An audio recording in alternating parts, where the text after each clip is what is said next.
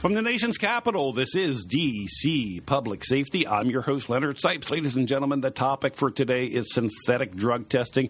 This is a topic of great importance throughout the United States, and we have a new capacity here in the nation's capital as of October 1 uh, to do synthetic drug testing. To discuss this new capacity, we have two guests Leslie Cooper, Deputy Director of Pretrial Services Agency for the District of Columbia, www.psa.gov, Jerome Robinson.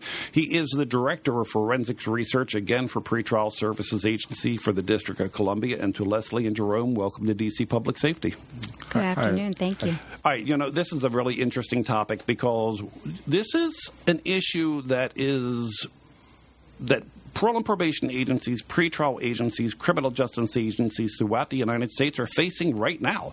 Um, and we have this new capacity, new equipment, uh, new protocol to test the different people that we have uh, under supervision um, for synthetic drugs. Now, the amazing thing about this is that that's like 25,000 samples a month. All the samples that we take, uh, ordinarily, we ought to start testing for synthetic drugs. So, before getting into synthetic drugs, Leslie, tell me a little bit about the Pretrial Services Agency for the District of Columbia. The Pretrial Services Agency for the District of Columbia is a small federal entity. We're actually housed under the umbrella of the Court Services and Offender Supervision Agency. We have a fairly simple and straightforward mission, which is to promote pretrial justice and enhance community safety. It is considered one of the best pretrial organizations in the United States. You have higher rates of compliance. Um, I've taken a look at the national averages for pretrial and the national averages throughout the United States. You have more people returning to trial than just about anybody else. It's true. I think that we benefit from um, here in D.C. We have a very strong um, statutory structure which allows us to um, operate from a system that presumes that the best status for someone um, who is awaiting trial is released to the community. Our responsibility in that regard is to um, conduct risk assessments for individuals who are arrested and then make recommendations to judges prior to their appearance.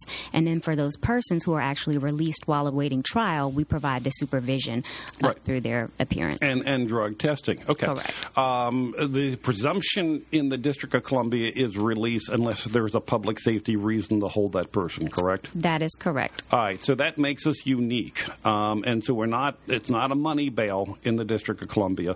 Now, pretrial does the testing for our agency, Court Services and Offender Supervision Agency, as well as pretrial services, correct? That's correct. So, in addition to our supervision um, and release detention recommendations function, we serve the primary purpose of providing drug testing for individuals in the criminal adult criminal justice system here in the District of Columbia, which includes probation, parole, pretrial, supervised release. We also do some testing for respondents with matters in the D.C. Family Court. Okay, but we also do lockup, and this question um, goes over over to, to, Jerome Robinson, Director of Forensic Research for Pretrial. Jerome, we have, uh, it's a bit complicated. We test at lockup, where people who are arrested in the District of Columbia, it is essentially voluntary, and um, let's just say 60 to 80 percent of these individuals do provide samples unless a judge orders it. So it's voluntary unless a judge orders it, but the majority do provide samples, correct? That's correct. Okay. Pretrial, which is the second part of this is that those who are ordered by the judge, which are the vast majority of individuals on the pretrial supervision, right? Yes. Okay. Um, parole and probation, which is us, Court Services and Offender Supervision Agency. And again, like Leslie said, we are a federal agency with a local mission. Uh, we test at intake, and we do a lot of testing once or twice a week. Um, it can be that high. Uh, you can gradually come off of it if you test negative. If you test positive, you go back to the original testing schedule. Uh, but tests are also based upon the risk level of the person under supervision. Do I have that correct? That's basically correct. All right, so it's a tripartite series of tests. Uh, I know, Leslie, you mentioned family court and other instances, but basically speaking, we test at lockup, we test for pretrial, and we test under parole and probation supervision. Those are the three, and 25,000 samples a month. That's correct. That's amazing. 25,000 samples a month we're testing for from those three populations, correct? That's, That's correct. correct. That's amazing. That's a lot of drug testing. Yeah. And and we ordinarily test for what? Um, cocaine, um, amphetamines, PCP. What else? Marijuana in some circumstances. Methadone, opiates. Methadone and opiates. Oh my heavens, I forgot opiates. Um, considering that I've been around the criminal justice system for 45 years, how did I leave opiates out of that? We understand that at all three levels, whether it be lockup, uh, whether it be pretrial, whether it be uh, under parole and probation supervision, some people that come into contact with us are going to use synthetic drugs to escape testing positive. Some sample is going to, to, to, to do that, correct? That's yes, that's correct. And there's research out there that indicates that there are somewhat substantial numbers of people who tested negative, but when we retested those urines, we come to find out that they tested positive for synthetic drugs. Yes.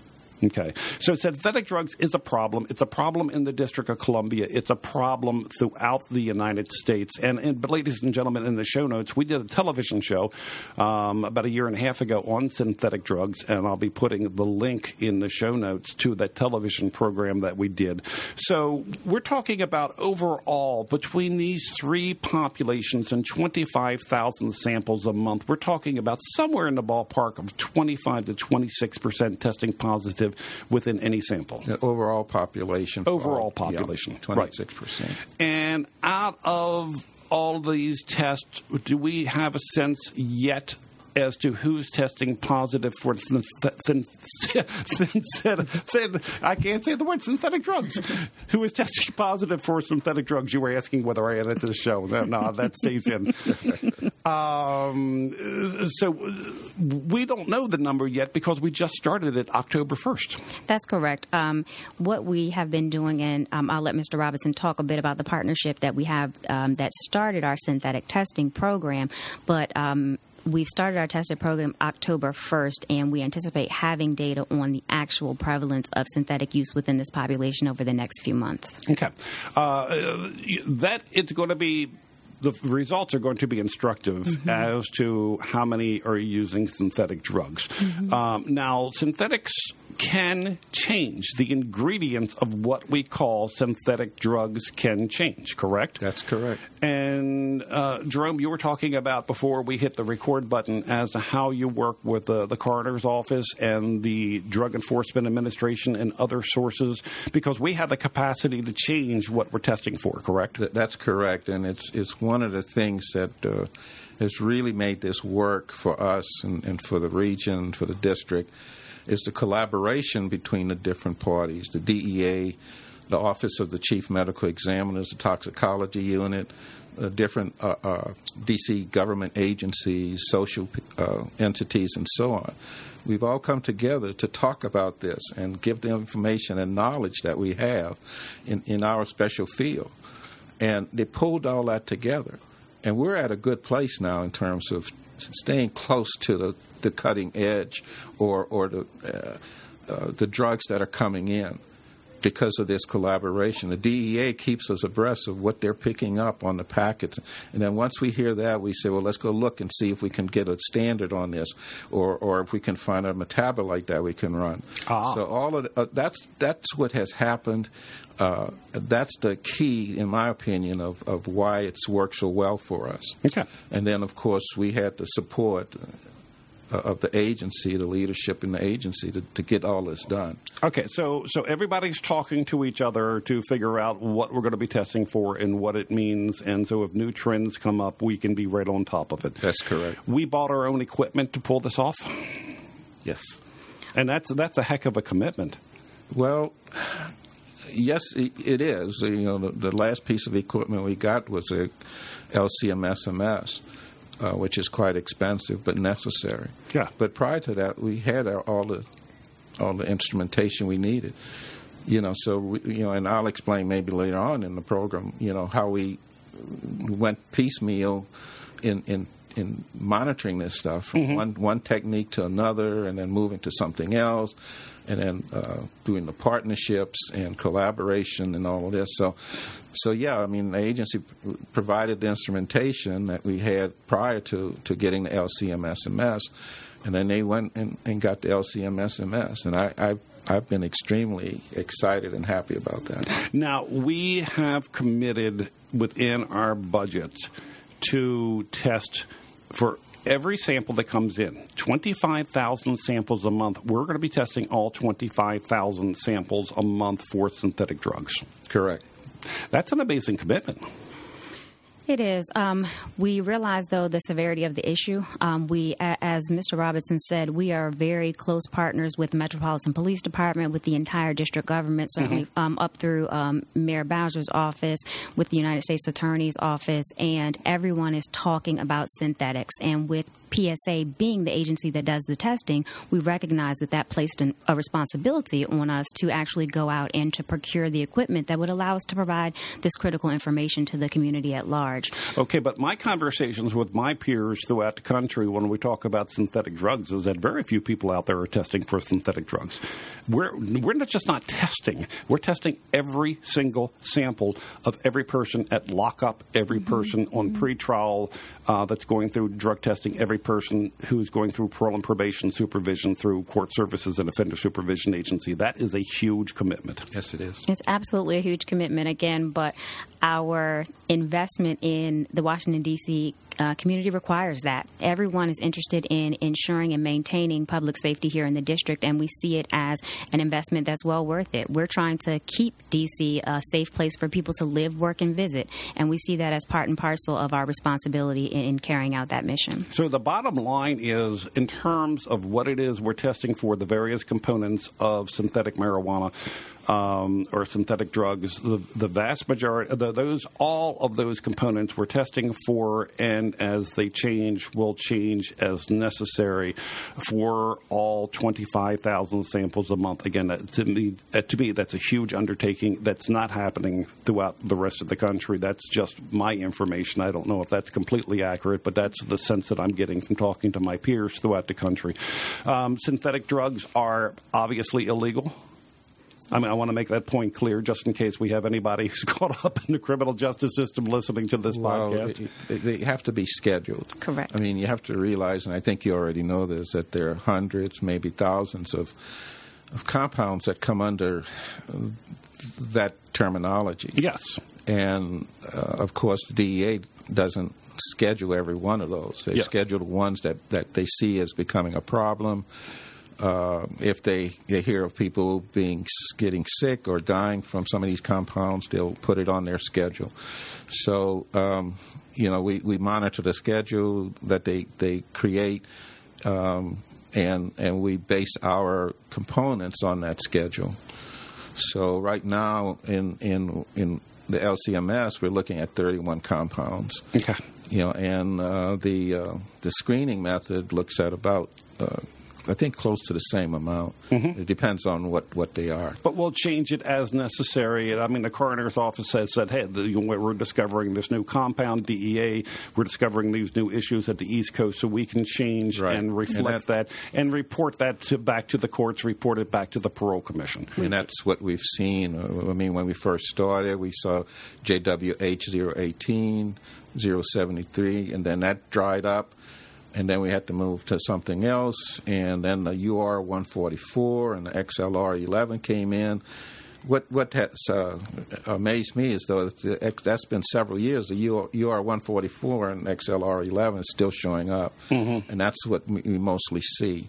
But recently there have been uh, uh, AB CHMINACA, AB FUBINACA, uh, AB PINACA, all these PINACA names have been added to the to the profile. Right. So, so the bottom line is, if that person who is caught up in the criminal justice system is using synthetics to get around the drug trust, drug testing requirements, that person is in for a big surprise very shortly. Yes. that's the message that we'd like to convey. Right. And that is the message: is that where if you were doing this to get to fool us within the criminal justice system, that stops on October 1, 2015. Correct. We think that um, part of the reason why you may see certain spikes in use is for that very reason that people believe that you can use these substances while under criminal ju- justice supervision and use them undetected. Mm-hmm. And so we um, we recognize that challenge. We're prepared to, to meet that challenge to the extent possible. Um, to your earlier point, we are constantly trying to keep on top of the changing um, compounds just to make sure that we're trying to keep pace as as possible with what we see out in the samples. Synthetic drugs, synthetic marijuana um, is oftentimes being sold in storefronts throughout the District of Columbia. Um, this is, I want to make this perfectly clear, being we have a national audience. This is happening throughout the United States. This mm-hmm. is, you know, it's, it's, in Milwaukee, it's in Los mm-hmm. Angeles, it's in mm-hmm. San Diego, um, and I would dare say for our 20% of our audience that are international, it's in your city as well. Uh, it looks almost like a pack of hot rocks from mm-hmm. years ago, mm-hmm. from from decades ago. I mean, they're very uh, colorful packets. They look like something that you would buy for 50 cents and, and like a candy almost. You get the impression uh, when you buy synthetic um, marijuana, synthetic drugs, that this is something that has to be legal because, gee, look at the packaging. I mean, heroin's not packaged yeah. that way, yeah. um, cocaine's not packaged that way, amphetamines aren't packaged that way. That way. This is packaged packaged in such a way to convey to people that this must be a legal drug because my goodness, I'm buying it from the local grocery store, I'm buying it from the local gas station. And also to attract the younger uh, individuals uh, in, in the community, teenagers and so on. Although, you know, large portion of adult populations using it too. Well, obviously, uh, I mean, we deal with adults on supervision, um, so we're, we're talking about, um, you know, CSOSA, it's 12,000 on any given day. Um, the population for pretrial on any given day, Leslie, is about 7,000? Just over 4,000. 4,000, I'm mm-hmm. sorry. Um, so right there, you're talking, you know, in, in the ballpark of, of 30,000 human, oh, I'm sorry, uh, 20,000 human beings on any given day. Uh, the people going through lockup, I mean, that's tens of thousands of people a year, I'm assuming. Mm-hmm. I don't know the number mm-hmm. uh, off the top of my head. So this is an adult population taking this. But the really scary thing is that these packages make it seem to kids that this is safe to take. Certainly. I mean, the packages are labeled not for human consumption. However, we know that um, as they are presented, they are fairly attractive. And I think you're absolutely correct in that when you see something on a store shelf, you make an assumption that it is safe for some type of human interaction. I would, um, I would make that assumption. And so, I, I again, our hats are really off to um, the city for the efforts that it has undertaken to crack down on the sales of these particular substances. I think they've done a phenomenal job with both regulatory efforts and enforcement of those to really try to get these products out of the stores just because of the dangers that can be associated with their use. We're more than halfway through the program. The topic today is synthetic drug testing. Uh, the fact that as of October 1, Pretrial Services Agency, who does the testing at lockup, that does the testing for pretrial and does the testing for uh, court services and offender supervision agency, those on parole and probation. Um, as of October 1, all 26,000 samples a month, 25,000 samples a month are going to be tested for synthetic drugs. Uh, at our microphones today, Leslie Cooper, Deputy Director, Pretrial Services Agency for the District of Columbia, and Jerome Robinson, Director for Forensic Research, again at Pretrial Services Agency. Both uh, of our agencies are federal agencies, www.psa.gov.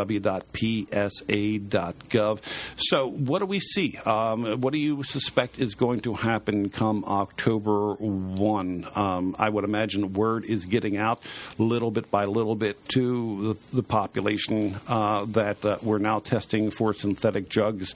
Um, what will that mean?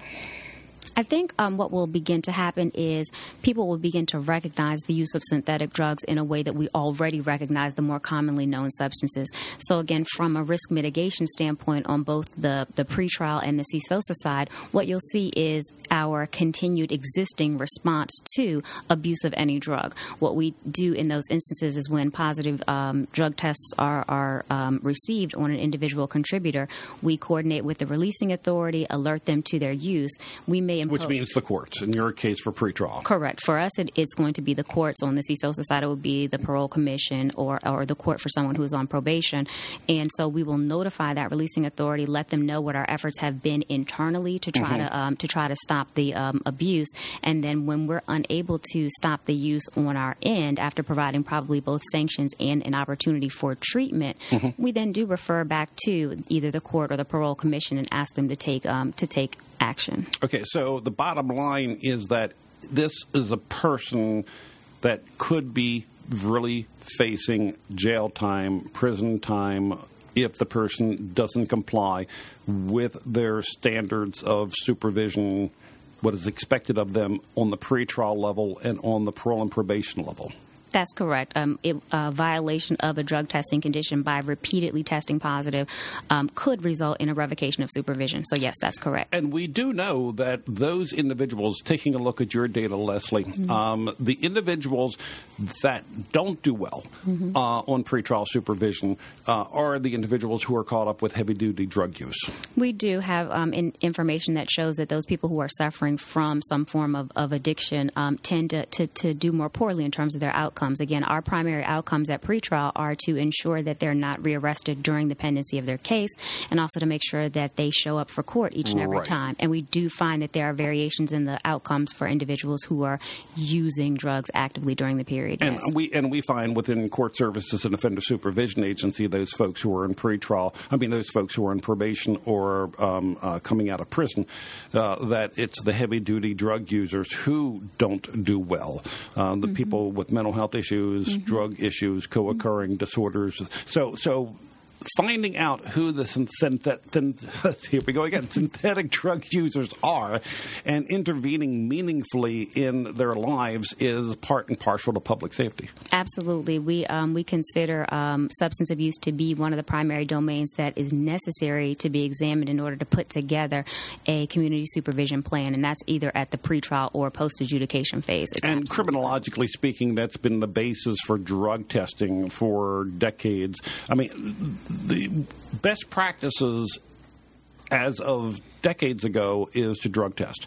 And research indicates that the more you test, uh, the less they get involved in drug use and the less they get involved in criminal based activity. So, drug testing has been part and partial, and we probably do more of it than just about any other criminal justice agency I'm aware of. I think one of the benefits is that we do have our in-house testing laboratory, and so again, having the ability to test in-house and then have a quick turnaround for results does help drug testing become a substantial part of the supervision planning process. Yes. And you know, Jerome, in a lot of agencies, they take their drug testing requirements and they farm them out, and they send them out um, to an outside lab. And and what we have done as of you know since the beginning of CSOSA and pretrial in Actually, even prior to that. Really? prior to that. Pretrial Okay. existed prior to that. And Mr. Robinson can probably speak because it's near and dear to his heart um, that uh, pretrial was, you know, one of the first agencies to actually have it. I think the first pretrial agency to have in house testing. That dates back to 1984. Wow. And, and and Jerome, have you been around for that long? Almost. I, I got here in uh, October of 1989. Okay. So they had a few years on me. So the whole idea is that bringing it in house, having complete control over the process, is part and partial to public safety. We it's when it's not sent out, we control the whole thing, lock, stock, yeah, and barrel. and you you can adjust to to whatever is coming down the pike or, or new, like for instance, the synthetics. I mean, we were able to adjust, I think, very well to uh, to uh, testing for this. we control costs that way, correct? I mean, it's it's a lot more expensive if you, if you farm this stuff out. Uh, it, it can be, yes. So we control cost and we have the flexibility to move in any direction we want. And I think that's part and partial to the federal commitment to the public safety in the District of Columbia. The fact that we have brought it in house, it's always been in house, it, it's under our control, and we have the flexibility to move in any direction we want. We're not dependent upon renegotiating a contract with an outside vendor. Yes. Okay. So, what is the major misconception about synthetic drugs? Uh, first is that they're not dangerous. Right. And in the early stages, uh, they may have been not as dangerous as they, they are now. Mm-hmm. But they've Like- gotten increasingly but, uh, more dangerous. Well, the thing is, they change them so much. They they tweak it so much. You don't know what you're getting. And and uh, so now, like I mentioned, some of those other compounds, they're coming in. And if you remember the problems we had this summer with people in in the uh, homeless shelter, shelters. Uh, overdosing and whatnot. Yes. And I suspect that a lot of these new compounds were coming in and affecting the population. Yeah, and and we really never have you know it's it's not like it's the, an FDA approved drug where they say oh by the way we've changed the compounds. When you ingest this stuff, you don't have a clue as to what you're ingesting. you haven't that's that's the big problem you don't know what i mean the chemists don't know how it affects people they just change the drug and put it out mm-hmm. Mm-hmm. you know there's no quality control in this, this business So, what worked in terms of testing last week may not necessarily work immediately because we would have to get the data from the DEA, get the data from the coroner's office, get the data from other criminal justice agencies, and change our formula in such a way to be sure that we're testing for what's on the street. well we, we have to of course like you said be aware of those compounds and work with our partners and the industry to uh, uh, to, to cover those drugs Okay. Uh, so that that's a little much a, a bit of a lead time you have to work on that but but it's doable Okay. And Leslie, the bottom line in terms of all of this, in terms of the biggest message that we want to get out about synthetic drugs is hey, folks, we're testing.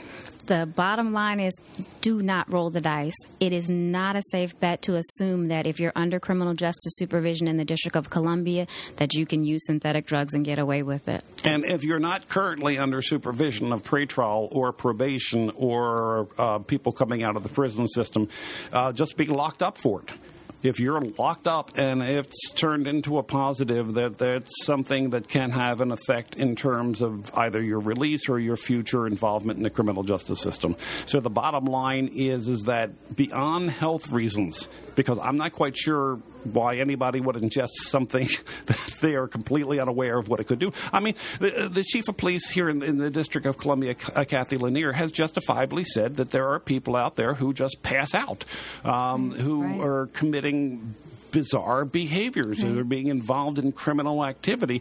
I'm not quite sure that they set out that evening to be involved in bizarre or criminal behavior. I, I think that uh, being under the influence of syn- synthetic drugs has a way of, of creating uh, or contributing to violent behavior, correct? I think you make a very good point in that um, synthetics pose a tremendous, um, a tremendous challenge to both the, the public safety and the public health systems. Um, I'm pleased here that within the District of Columbia, we are partnering very effectively, I think, across both sides of that, just to make sure that we're covering it from every aspect. But I do want to just underscore what you just said, which is that you don't know what the outcome will be. You don't know what it'll be on your health. You don't know what it'll be with your status within the criminal justice system. And those, to me, are two very good cautionary reasons to why you should avoid um, using synthetics. And the Metropolitan Police Department here in the District of Columbia and law enforcement agencies throughout the United States are cracking down on the use of synthetic drugs because, again, anything if you if you've ever seen and watched the television show, and we'll post the television show in the show notes um, that we did about a year and a half ago, um, the packaging of this makes it so uh, conducive to kids ending up taking this, and that could produce a psychotic episode. That could have an impact on that child for the rest of their life. yes So this is something that everybody needs to stay away from, and the criminal justice system is now testing it and recognizing its its its dangers, and that's the bottom line. Correct? that's correct All right. Anything else that I leave uh, left out, Leslie, or Only- anything that you want to put in? Just to reinforce the fact that um, you know we are definitely committed to continuing to look into new and emerging um, drugs. My hat is absolutely off to Mr. Robinson and the entire team over in Pretrials Laboratory that is actively working day in and day out to identify those new compounds and really help to keep us on the cutting edge so that we again can keep keep DC a safe place to be. Because the bottom line is is that the components of drugs are always going to change to some degree, and we've got to stay on top of this. And so we are staying on top of it by having uh, folks like long-term veterans Drew Robinson and bringing that process in house and having our own equipment and then committing the budget. Absolutely. To 25,000 samples a month. I want to thank my guest today, Leslie Cooper, Deputy Director, Pretrial Services Agency for the District of Columbia, and Jerome, Robinson, the Director of Forensic Research. www.psa.gov, www.psa.gov. Ladies and gentlemen, this is DC Public Safety. We appreciate your comments. We even appreciate your criticisms, and we want everybody to have themselves a very, very pleasant day.